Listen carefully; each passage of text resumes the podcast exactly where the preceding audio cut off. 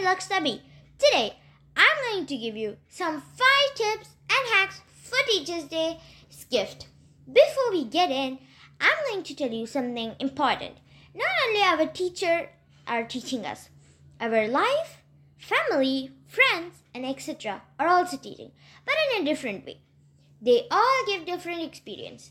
Now, we'll start with a proverb for teachers. Yes, for teachers.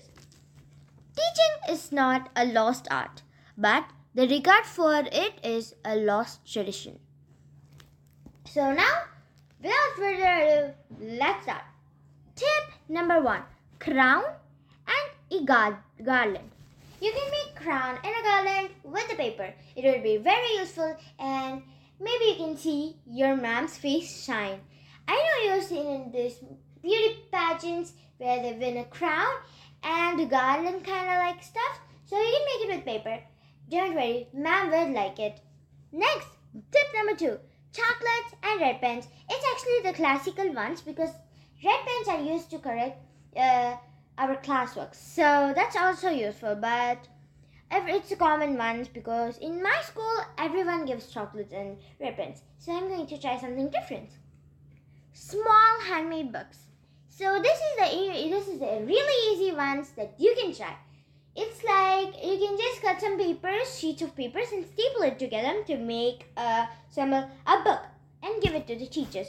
You can also do it in mini, medium, and big size as you want to give it to your teachers. Next is Best Teacher Award.